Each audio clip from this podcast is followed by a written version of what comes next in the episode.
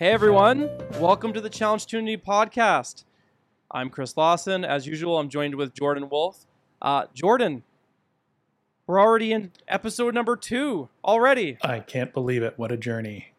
Feels like I we just started this literally today. Maybe it was tomorrow. Maybe it was yesterday. I don't know how time works.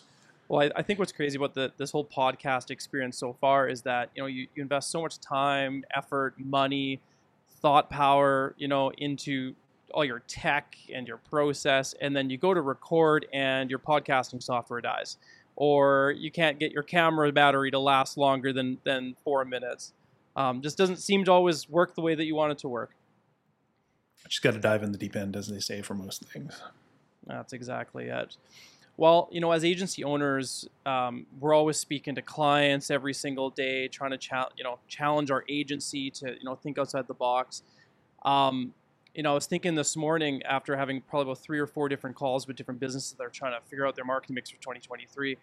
Um, there have been so many changes in analytics, in algorithms. You know, networks are being purchased by by billionaires. I mean, it's kind of the whole world is kind of changing as we head into 2023. And um, I started thinking about not only the clients I was speaking about to, or talking to today, but but also some of our larger clients that we started working with even a couple years ago, where they were implementing social media strategies and had no bloody clue as to how to actually get results. But even with that, they had no idea how to measure. They they literally thought that just creating posts would get results, um, and frankly, they would never tie them into their their business objectives at all. Um, I, I know at Atrium we've called those those metrics vanity metrics. You know, you know, trying to get away from these these KPIs and metrics like I don't know impressions that may or may not have any impact in in their business development or, or in their actual revenue. Um, you know, like what? How have you found that on the strategy side? Like, have you actually found the clients to to dive deeper into that, or are they still stuck on vanity metrics? I mean, as, as marketers, we're professionals in the game of marketing, but that doesn't really mean much. Uh, month to month, that can mean a different thing. And it's really easy to get lost in the woods about, you know, you hear things like you need traffic, you need clicks, you need likes, you need et cetera, et cetera. But unless you're matching that to the business model's objectives, you're kind of just picking some random thing that people are talking about in the moment. Um, and that's pretty common. I, I mean, it's not something that you can really um, at the base expect people not to, to do ever. Uh, we all fall into it. We all, you know, find these little excuses to be a little lazy about why we're doing the things that we're doing. But if you really take the time to think about it, a lot of the time, a metric to get followers on the, the face value of followers doesn't make a lot of sense. Oh, totally, totally. And and you know, it's you know, I even think this topic of vanity metrics is one of those things that people aren't talking about enough. Um, I think everybody that we talk to every single day knows enough about social media, but the reality is they don't really know how to operate it for a business. Um, what would you know? At least for me, I, I think of followership. I, I just I think that is such a useless KPI for most businesses. Like when you're diving deep into the, the marketing strategy side, and you know you're actually dealing with you know tying the objectives that these operation or oper, you know you know operations managers or, or you know marketing coordinators are trying to you know, dive into. Like, what are you finding you're looking at the most? Well, you know, it's not so much that uh, followers are like a bad word or anything like that. I don't want to when we're talking with clients or when I'm working on a one of our clients' projects. You know, followers might be the legitimate thing you're getting in the end, but unless you know the steps that led up to that and why you need that um, impacting the business, you're kind of just setting yourself up for a lot of activity, but not necessarily a lot of benefit for the business.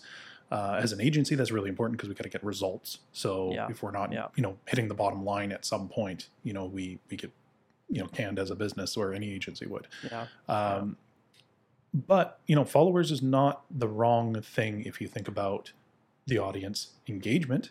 You want an engaged audience, and you want more of them to be following you.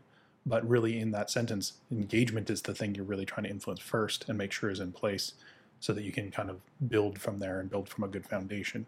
So we spend more time in strategy really thinking about who is the audience, where are they, how do we really engage with them and then they will become followers. They will become the thing that grows the size of the the followership or that little you know, number that we all like to look at at the corner of our Yeah. profiles. Well, it's kind of funny for, for anybody who doesn't really know you know how we operate at Atrium, at least between the Chris and Jordan part of the business. Um, I'm in charge of initial strategies, so my job is literally to talk to people who are coming in saying, "Hey, I want leads," and then they'll say things like, I, "You know, run my social media. You know, I want 150 posts per week." You know, the reality is that my job is to help, you know, take their expectation of ROI and actually place it into a program that's going to get results for them, which means, you know, analyzing data and looking at scope and things like that. But then what happens is that those clients will, you know, become people that we work with every single day. And then Jordan's got to deal with them. Do you find the learning curve though? Um, like I know the learning curve is so steep for some of them when I'm initially talking talking to them, but do you find the learning curve is is quick once they get on your side of the fence, or do you do you find just it's constant? Well, I mean, in our situation, thankfully, we have a Chris yourself doing the kind of hard break at the the front end before I usually talk to them. So they've mm-hmm. kind of gone through the the ringer a little bit and going like, "Oh, I need social media. Why? Why do you need social media? Oh, I yeah. need followers. Why? Why do you need followers?" And we can really get to the core of that. By the time they're talking with me, that's usually not where their mind's at. Thankfully, um, but I mean, as a podcast listener or, or somebody watching what we're talking about here today, um, if you're a marketing professional or you're a business owner, it it really just takes one moment to kind of check yourself on the Kool Aid that you might be drinking in the moment and going, well, I just was on my LinkedIn feed and I saw social people talking about followership. I'm all yeah. jazzed up about it, but you know why? Take a moment, really step back and go like, well, where does that fit in your business model? And then how does it get to the bottom line? Is that going to bring more sales? Is that going to bring more brand recognition? Is it going to help you in thought leadership? Those are the things that are much more the point you should be thinking about when you're developing a strategy, as well as when you're talking with an agency or you're building a team. Well, I think it's it's also you know in addition to what you're saying, it's about being realistic. You know, um, you know, we were talking to a business, uh, Mitch, part of our team here. We were talking to this individual who um, you know, we've we've worked in the jewelry industry here at Atrium for I don't know, three years, four years, you know, with some pretty large players. And this this gentleman, you know, has a storefront. He's been, you know, um, in the jewelry industry for 15, 20 years, but a brick and mortar business. And you know, as we were talking to him, he was talking about all these different things he wanted to do. He wanted us to, get, to help him with the social. He wanted to focus on organic search, and he wanted to focus on you know a variety of ads. And frankly, he didn't know how any of that worked. He just heard these words. Um, but where the unrealistic part came in was his expectation of what he needed to invest or what that minimum level of entry was. And I was helping him to understand that you know companies like a People's you know, they're known for spending a ridiculous amount of money, possibly seven figures a year on their marketing. And he came in thinking he could spend $500,000 on ads or the PPC ads, and it was going to make a massive impact on his business. There, you have to be realistic with understanding the algorithms, you know, how those individual platforms are going to work. Can you reach your audience with that network? And then more than anything, um, your budgets, if you don't have enough budget, frankly, it's not going to get you past 8:30 in the morning because it's going to be gobbled up, you know. Yeah, and I, I, know we've gone kind of from social followership, which is more organic most of the time, to now talking a little bit about advertising. But the, the same logic goes. There's there's a lot of vanity yeah. metrics in advertising as well. Like, it, you know, having people visit your website as traffic with ads is very easy to do.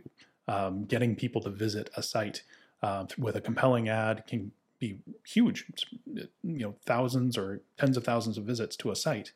But if you didn't have the right audience, you didn't have the right motivation as to why they were there, the landing page is not going to convert. It's not going to make the sale. It's not going to become a lead. It's not going to do the thing that the business model needs.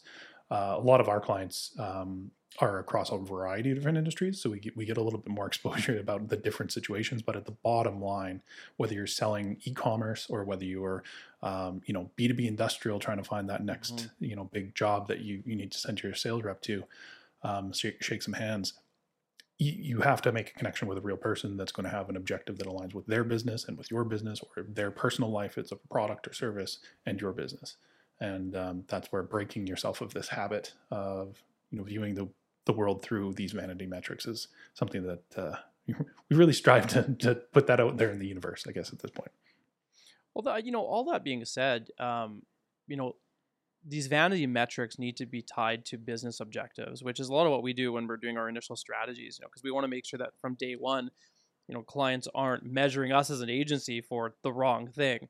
Um, but when they come into speaking to us the very first time and they say things like, you know, hey, I need some leads, and, and frankly, not just leads, but consistent leads, so that I can start, you know, I don't know, leaning on on my marketing mix to actually make decisions for my business.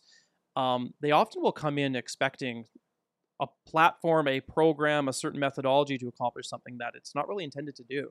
Um, and depending if you're, you know, direct to consumer, you know, B two B, whatever, um, that's going to be very different. You know, but the question that I have for you, Jordan, is being honest, like, like can social media as a platform, it doesn't matter if it's TikTok or Facebook or LinkedIn, can it be a lead generator?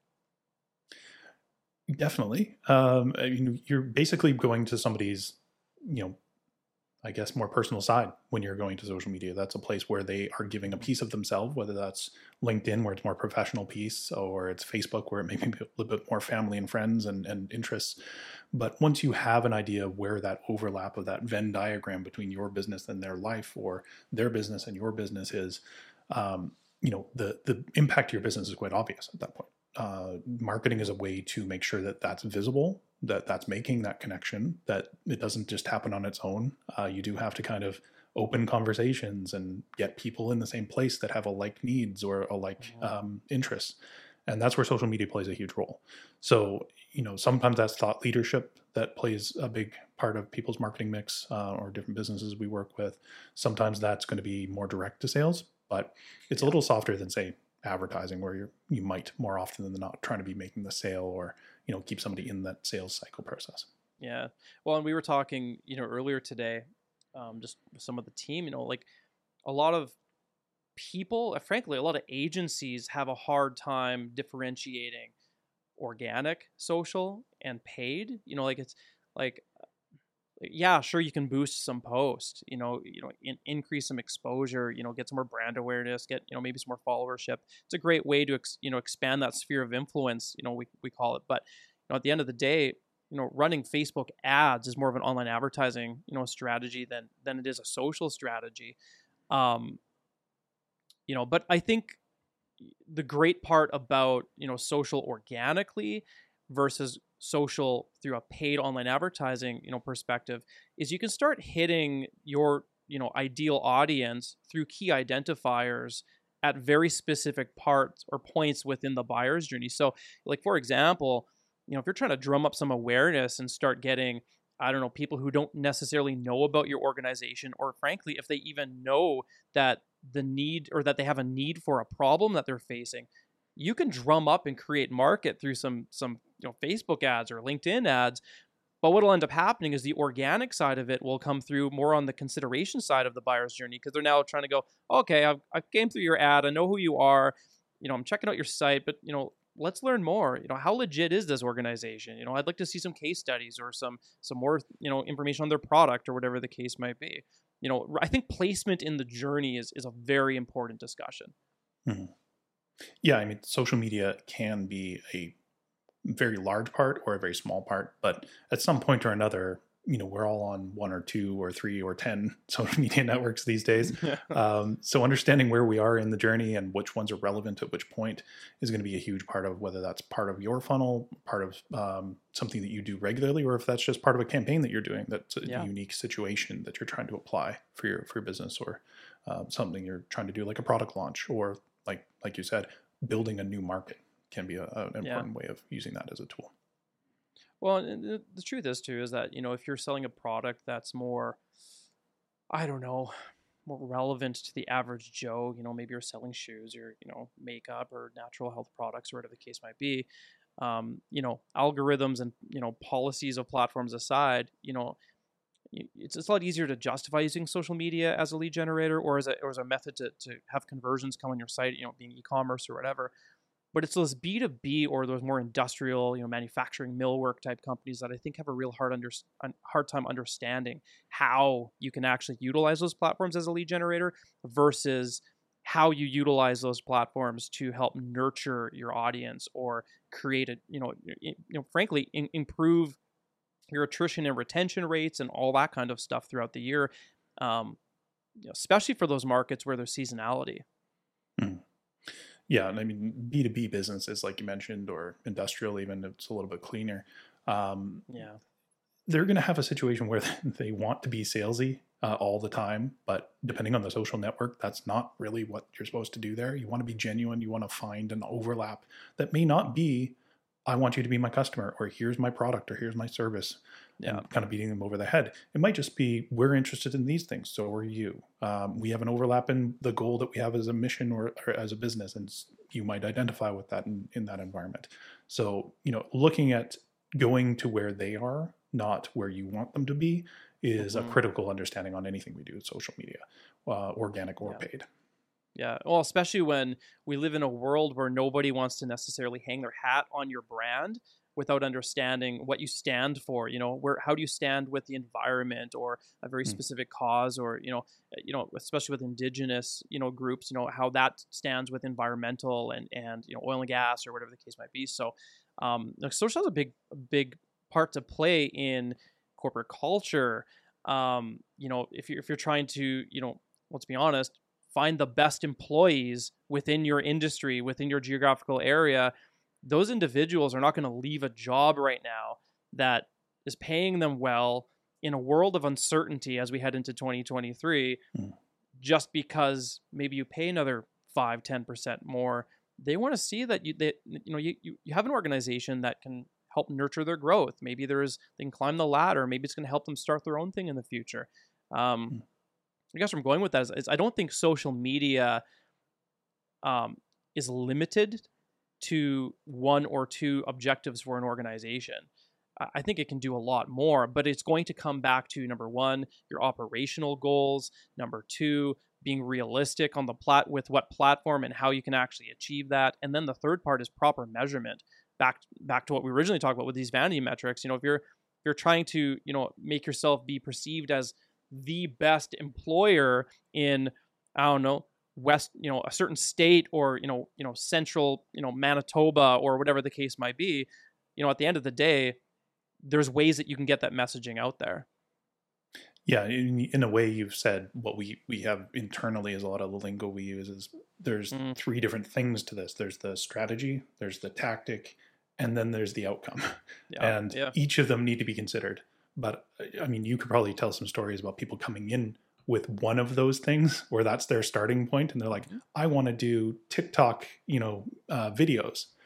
Great, that's a good tactic. But unless I know what the strategy is or what the outcome you're trying to do is, it's kind of meaningless. Same thing you come in as like, I want followers. We talked about that earlier. That's an outcome. Or the strategy is I want to use social media. Yeah. Great, but what tactics and what outcomes are we looking for?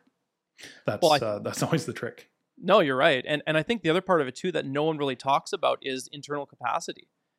You know, TikTok's a great example. You know, you could even add YouTube or even parts of Instagram in there with with, you know, the production of video content. More content is not necessarily the answer.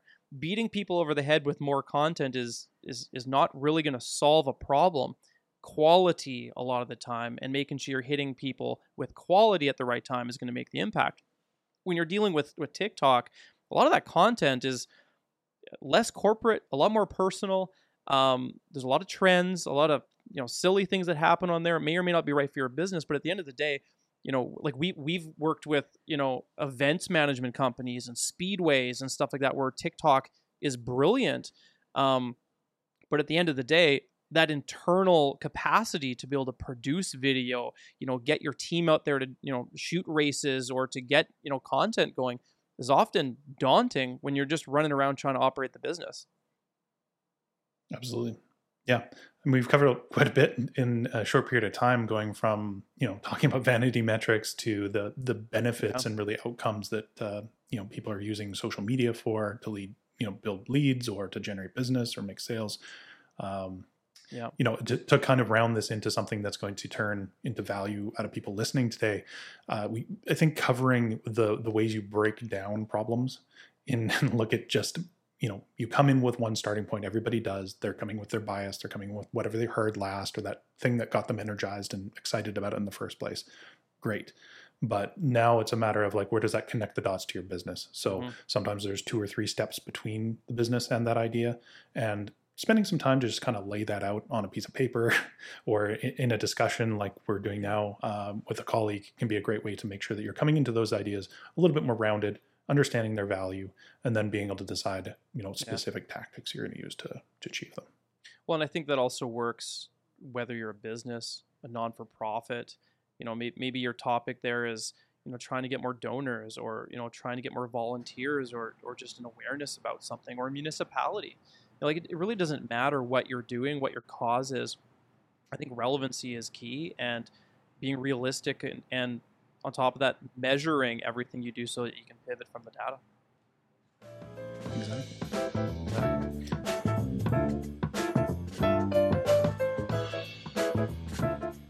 All right, so we've made it through the first part of the podcast, and now we've got some guests. So, our first uh, guest today is actually going to be a good partner of ours. Uh, we met, you know, quite a number of years back, but I Mm. met him way, way back. Um, Parneet Dilwari is actually an agency owner like ourselves, and uh, has a lot of experience working in similar and overlapping areas. A lot of web de- design, a lot of performance-based and growth-based businesses working with him to work on every, everything from social media to advertising uh, and beyond. So a lot of overlaps in knowledge and uh, great guy to t- hang out with and uh, chat with. Uh, also a good uh, middle school um, student to be sitting next to back in the day. So uh, I'll be introducing. You were cheating off of me. and- Yeah. that makes sense. I can't remember. It's a long time ago. Um, so yeah, I, I think what maybe what we'll be doing in today's chat is to maybe rehash some ground of where we, you know, started our professional um, careers overlapping was um, really at a time where we were coming to some some similar conclusions about how the marketing world had evolved, some of the advantages and pitfalls that we all fall into as agency owners, as marketers. Um, you know, and really the question that I was running through my brain when we, you know, connected professionally was, you know, are marketers really doing this wrong? Are we, object, you know, looking at the objectives in the Yes. wrong way in some fundamental level? And I know you and I have had lots of chats about that.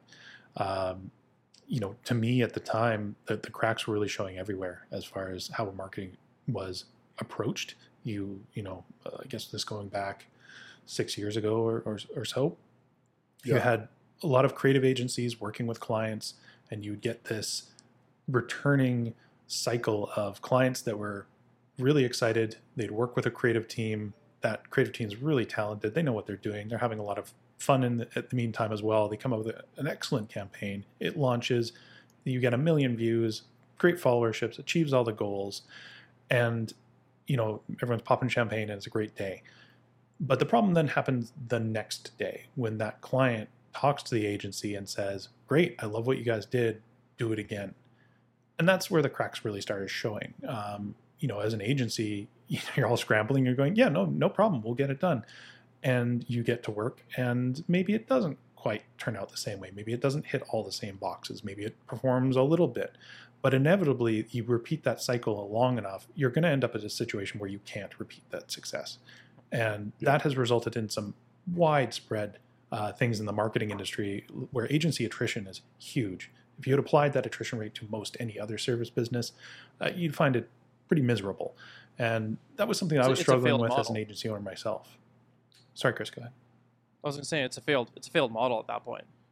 Mm-hmm. You know, if you're losing 50% of your business every single year, like you're you're never in the position where you're making dividends. You're never in the position where you can scale your business or trust that you know the numbers coming in. You know, you know we talk about attrition a lot of the time when it comes to clients. What about staffing? You know, you start losing your Mhm. staff, which hurts the product, it hurts the service you're providing, um, and frankly, the the cost associated with um, going through agency after agency, you know, the the baggage that you bring along with you, the um, not just not just the baggage, but the the opportunity cost that's gone, the the amount of money you've spent in ads or whatever you're trying to do. It's it's a nightmare. It's a nightmare. And I don't think it's actually a topic that that any that people talk about enough, frankly. No, definitely not. And you know, frankly, i the attrition rate, if we historically look at our our industry, if that existed in other companies, heads would be rolling. Mhm. Um, and, and it wouldn't be acceptable uh, in our 100%. clients and uh, in our clients' companies at all. And that, that's for some huge agencies, like big banner AAA agencies that have attrition rates that in any other environment would be uh, horrible. Oh, So, I mean, uh, you, you know, you, you kind of look at that situation, you take a step back and you go like, "W- what are we even doing here? I mean, we're, we're fairly prideful people to some level. We, we are in marketing and that's fun and all, and it's a great industry to be in. And thanks for that. But, you know, at, the bottom line, we want to do things that impact people positively. We want to do things that make a difference and that actually get the results that we were hoping for.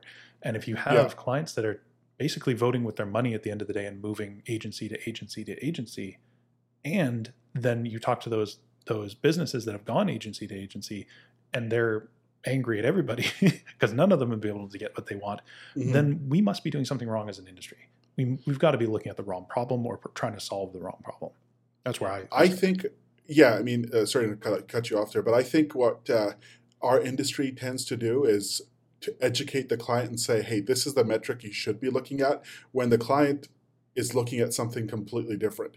So, it, you know, if we're looking at like a, top of funnel conversion rate and the client is looking at the bottom of funnel uh, conversion rate and th- they're com- comparing our, our an agency's performance to the bottom of the funnel, uh, we could be out to lunch and get fired the next day because we haven't delivered.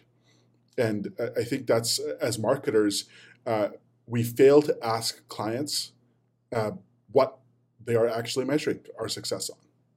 Mhm.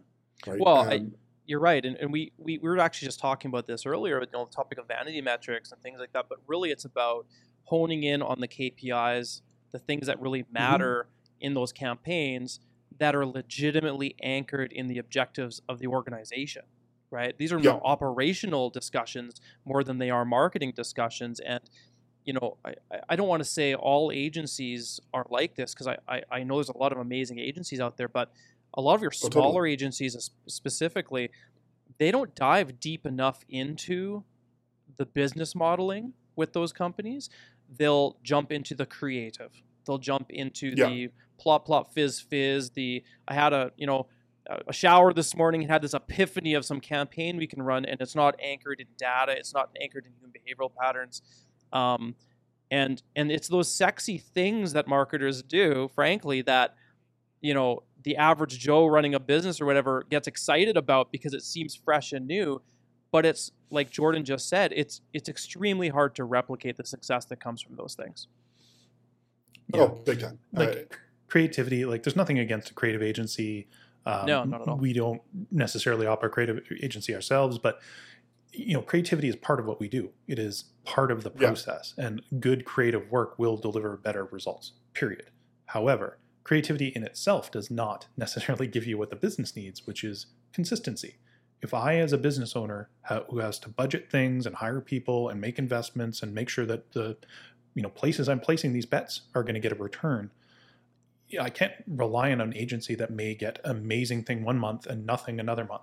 That doesn't allow me to do what I need to do to operate a business, to make the money that we need to make, or to grow, or to achieve some of the missions that we have. If it's uh, you know a, a more global focused business, those types of situations of building consistency, using creativity is going to be much more successful if you're building off of a fundamental foundation first Oh, totally. and then having that epiphany and you know launching it out of the park with some brilliant creative idea but it was built on a fundamental first and i think we skip Yeah. that as agencies a lot of the time We do, and I think one of the uh, you know important questions to ask uh, any potential client um, is what uh, what what they're hoping for us to achieve.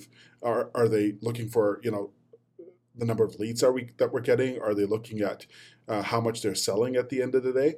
Because I know some of the uh, the enterprise clients that we work with, uh, they're not concerned about you know the top end leads, how many how many are coming in the door, um, but they're more concerned about how much product are they selling, and if if that's the case, we have to get them the highest quality lead at the top of the funnel so it converts into a sale at the end of the day. So we're not wasting their money on ad spend, and we're not wasting our time being creative because you know that's what we all enjoy doing. If we want to be creative, we have to understand uh, what we're going to deliver to that client. Well, it's funny that you say, you know, we should be asking clients what they're looking for. Um, I feel like when I'm talking to people on the initial strategy side of it, it's actually the other way around. They're telling me what they want. The problem is, and we've learned this, and Jordan, you know where I'm going with this because we talk about this like every single day with every client. What they tell us is not actually what they want. They have no idea. Yeah. They don't. They don't know when they say, "Hey, we need leads. I need geographical growth. I need more conversions on my website. I need I need to rank better. You know, for you know, I'm not number one on Google for what term? Like, your website should be ranking for thousands of terms in your industry. Like, what do you mean you're? You, oh, I am number one on Google for what? But these these these ideas that you know, and, and as marketing coordinators, you know, CMOs, it's it's business development people, it's operational staff, general managers, at C levels, it's it's everybody I want leads. I want to grow. I want to hit a certain revenue target. The truth is, when we hit it, they think that's where it ends. It's the consistency factor that helps you scale your business, decide what you're going to do with your staffing, your facilities, let alone marketing budgets. You know, uh, let's be honest, what are they really doing? They want to talk about dividends. Can I actually go and pull out X amount of money at the end of the year and feel comfortable that going into Q1 of next year, more money's coming back in the bank account? The consistency yeah, factor is everything. When you, it's not as sexy when you realize that the thing you do as a marketer is drive consistency, but that is really what's going to hold you accountable to your job if you're a marketing manager or director or coordinator or VP and the CEO walks down the hall and asks for mm-hmm. these things. You still got to be on that page or you're going to lose your job. If it's an agency, that's where that attrition rate comes from. You know, if yeah. you deliver yeah. consistent results for a client, they will never leave you. Period. And that oh, I think it, is you know the north star that that's the viewpoint that you know back then when we had our discussions that's what you know my mind the light bulb went on said oh we're consistency people that's what we have to do that is the thing we need to be obsessing about day in and day out then it comes down to tactics and creativity and things you apply on top. Oh big time. And you know uh, i like to work uh, with clients that you know stick around for years and years. It's as an agency it, it's it's harder to uh, basically bring on the masses and try to deliver success for every single person. But you know, if you look at the clients that you are bringing success to and you bring consistent results, yeah, they're not going to leave you because you're giving them exactly what they want and at a, at the you know at the price that they wanted at. Years ago, um, my mom uh, was a marketing coordinator for a monster company, and she built these relationships with different vendors. Uh, one of which was um, here in Edmonton, Alberta, Canada, a just a local print shop, a small print shop. Um, I almost want to give them a shout out just because they're that great. But the the experience that she had caused her when I needed to start doing print work to go to them.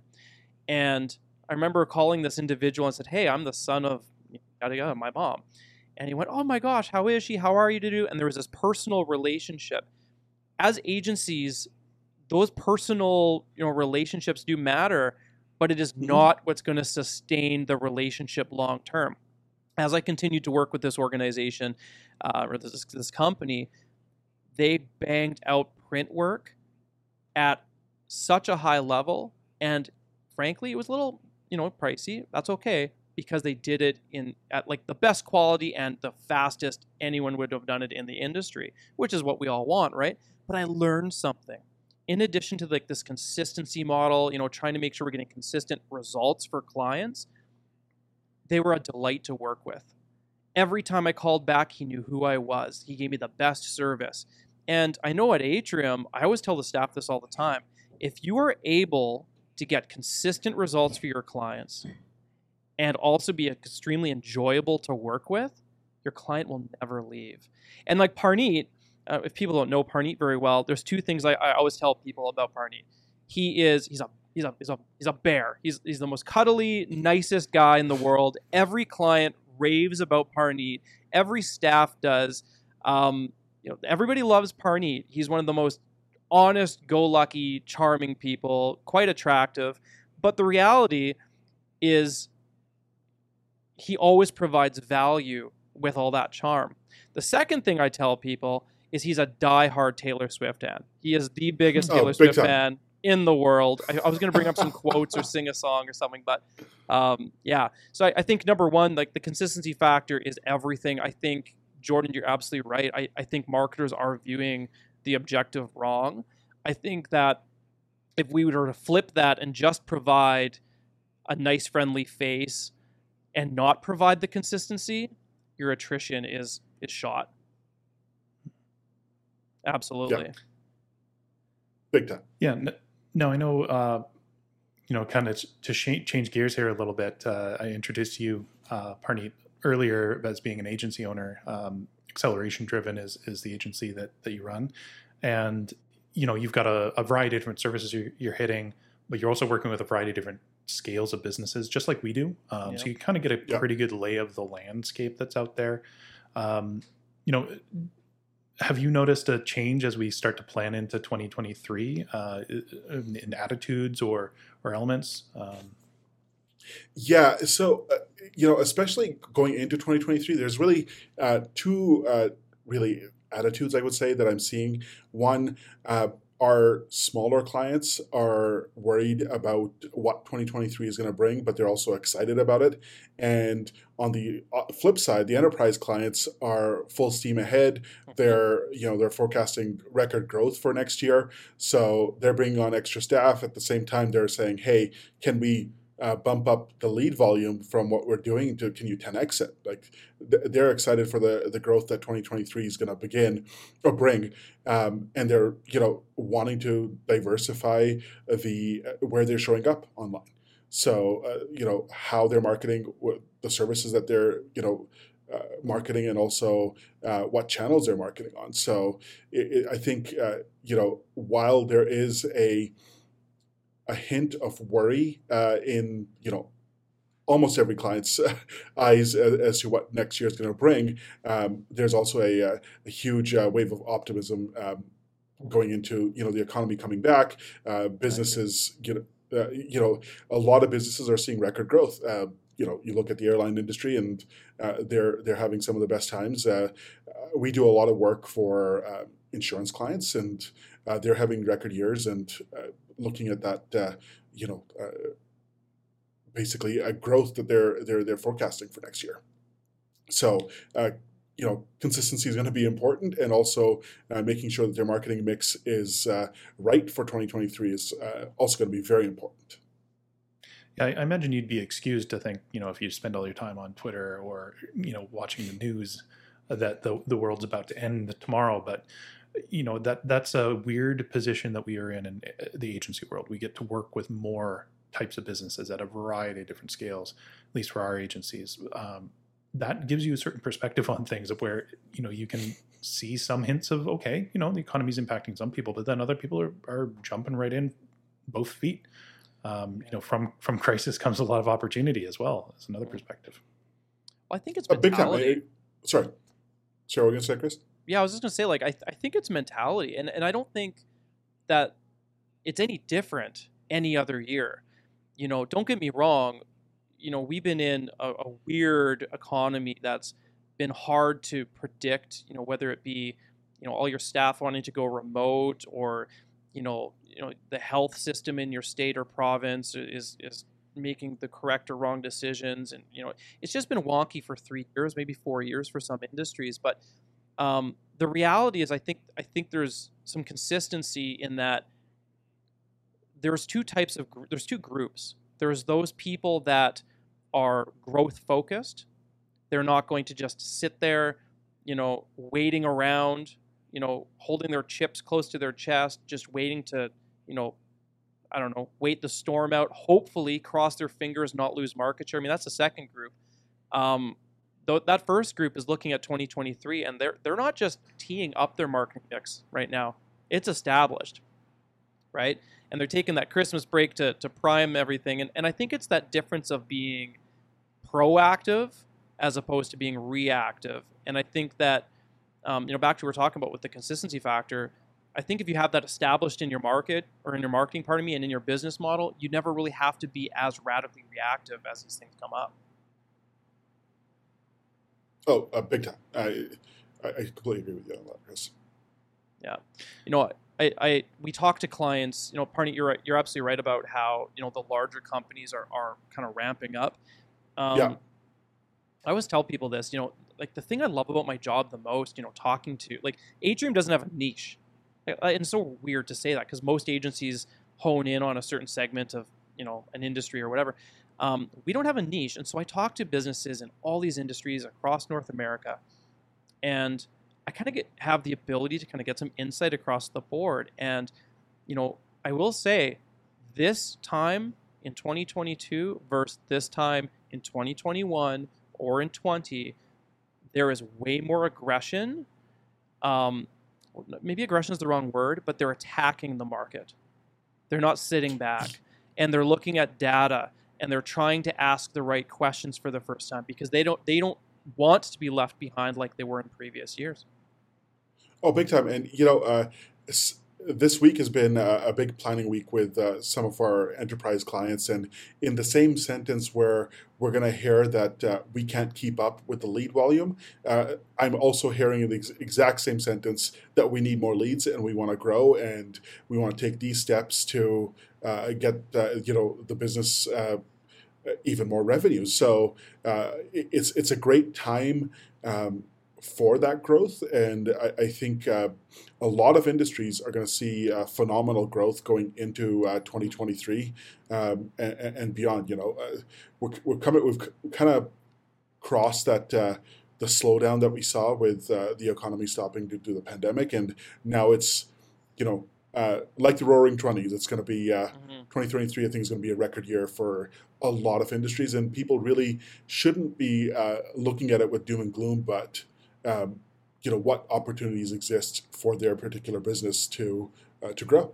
Well, let me ask both of you guys this because you know it, it's something that we talk about with our team here all the time. You know, we're, we're talking about recession proofing your organization, and and that's going to be very different geographically for everybody. You know, different industries are, are impacted differently. You know, maybe you're non for profit, whatever. But you know, recession proofing your organization, like what does that look like? How do you how do you recession proof? And we could do an entire podcast series on this topic. I, I get that. But like I want to ask the two of you, like how how do you as Jordan as a strategist in an agency, Parneet as a you know an agency owner, but also somebody who's a guru in ads, like how do you recession proof an organization, especially when it's not your organization, you're the agency that's helping them do that. Like I'd love to hear your thoughts on, on that topic. Like, like you said, this is a pretty deep docket topic, yeah. so I'm not going to cover everything. I'm just going to give you a, a little bit of a hot take here. So, you know, I've been doing marketing agency work for the last almost 20 years now, just shy of that. So during that time, you see ups and downs. Every you know three, four, five years, there's an up and there's a down in different markets and different industries, sometimes across the whole economy. And the thing I do know is what doesn't work. What doesn't work to get you across the finish line when when things settle out or even when things are tough and you're in the middle of it is doing nothing that group that you were talking about that just holds their chips or i call them turtles they, they turtle in oh, and they yeah, just go they into their totally shell turtles and they they try like to it. be safe because they're in their shell meanwhile everybody around them that has a clue is eating their lunch and then they come yeah. out later and go like what happened to my lunch well everybody ate it while you were in your shell why am so, I ranking on page five now for all my main core services?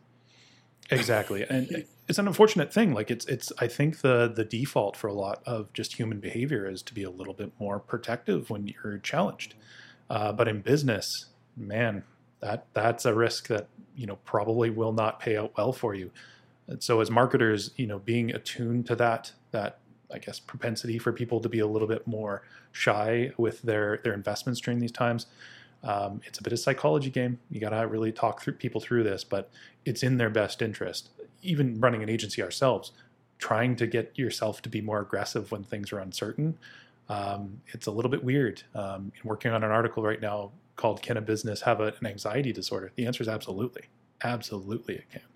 So you know, while I there are many ways forward to make the most of a situation like this, being you know turtling or you know, holding your chips to yourself and just hoping for the best to weather the storm, probably not going to work out for you. Well, the other part to that too is is don't be a deer in the headlights. You know, where you're just standing there knowing that you should be doing something and staring yeah. at the problem and not asking anybody any questions. Like this isn't a, a plug for us by any means, but like go to people you trust. Go to agency owners. Go talk to other executives. Go ask people, get out there, don't stand there and just look at your problem and not do anything just because you've never ever dabbled in marketing ever or you know the market has shifted and you're just inexperienced like I, we've never lived in a day and age where we've had more information and solutions at our fingertips yet people don't look for it.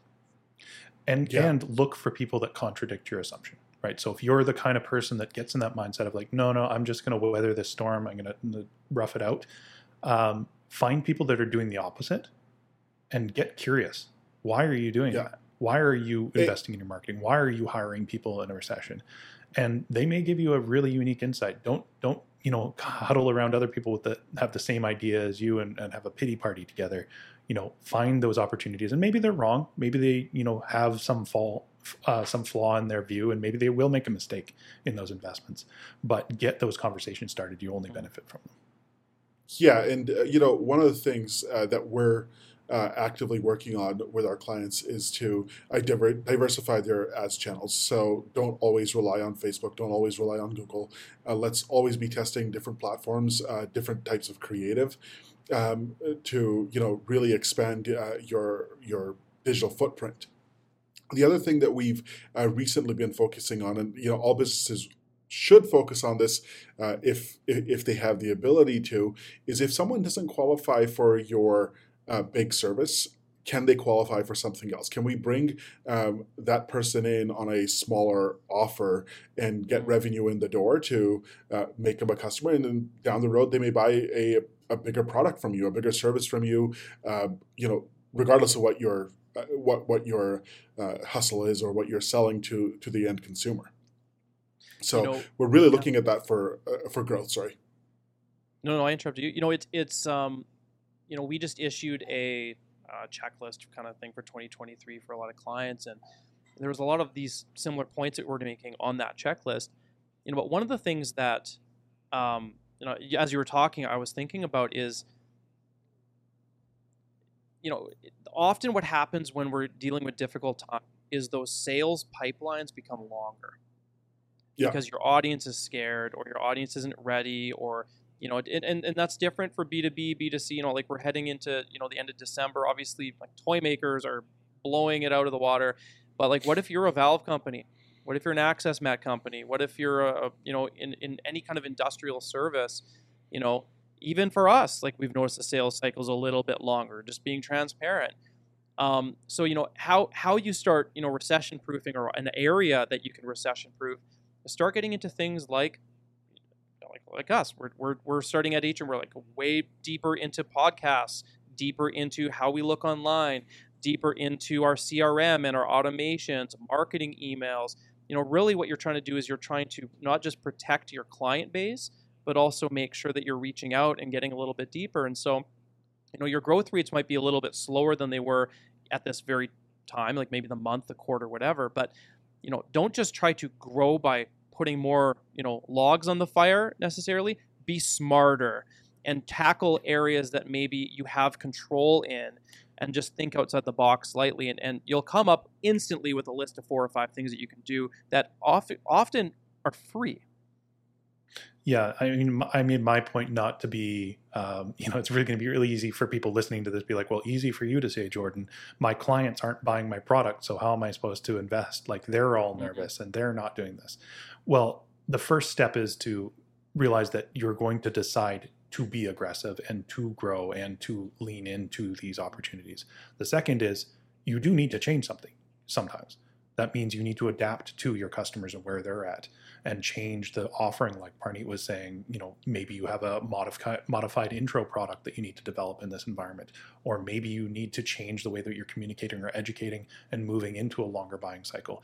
Those tactics that you need to adjust Mhm. into are part of just first making the decision to do something, then working through those problems one by one by one because that's going to make the difference between those clients that or those customers no, sorry, those businesses that are doing those activities are the ones that will succeed. The ones that are not working through those problems are the ones that are going to, you know, wake up out of their turtle shell months later and, and not have a business to run.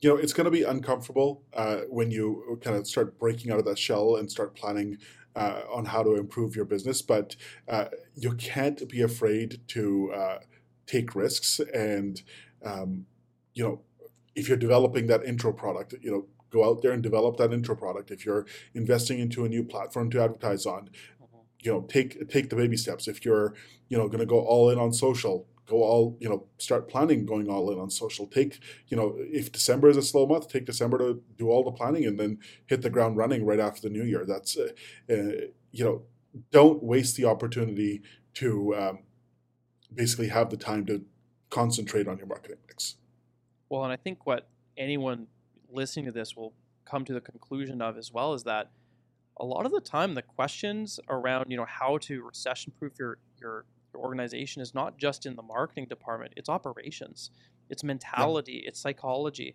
Um, you know, I, I think you know a lot of the times you have to just pump the brakes for a second. You know, point, pause, proceed, kind of thing. You know, just just stop for a second before you make that next move. Think a little. Ask other people. Look at at your at your analytics. You know, pop the hood. You know, a lot of the time the biggest growth doesn't come in monster chunks. It's increasing conversion rates through you know data analysis and heat mapping or something like that by 0.5% or 1% here and another 1% there. And oh, by the way, we increased our traffic volume by an extra 2%, which also impacts the amount of people coming through your conversion point. So oft, often it's it's not taking market by tens, 15s, or 20%. It's 1% at a time.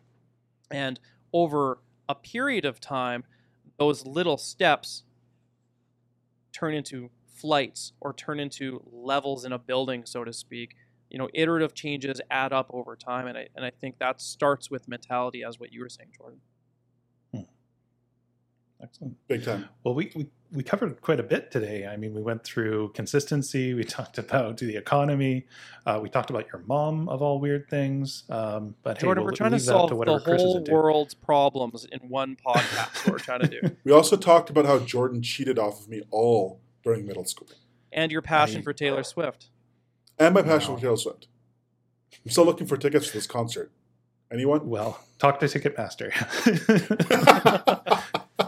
maybe, maybe the government line. can give you a good line in. Um, yeah, yeah. So you know, thanks for being our first guest there, Parneet. It's uh, you know always great to get a bit of a different uh, perspective and also to pull us out of our agency world and mm. our particular viewpoint and see things from a different way. So thanks for doing that. No, thanks for having me. Delight. Awesome.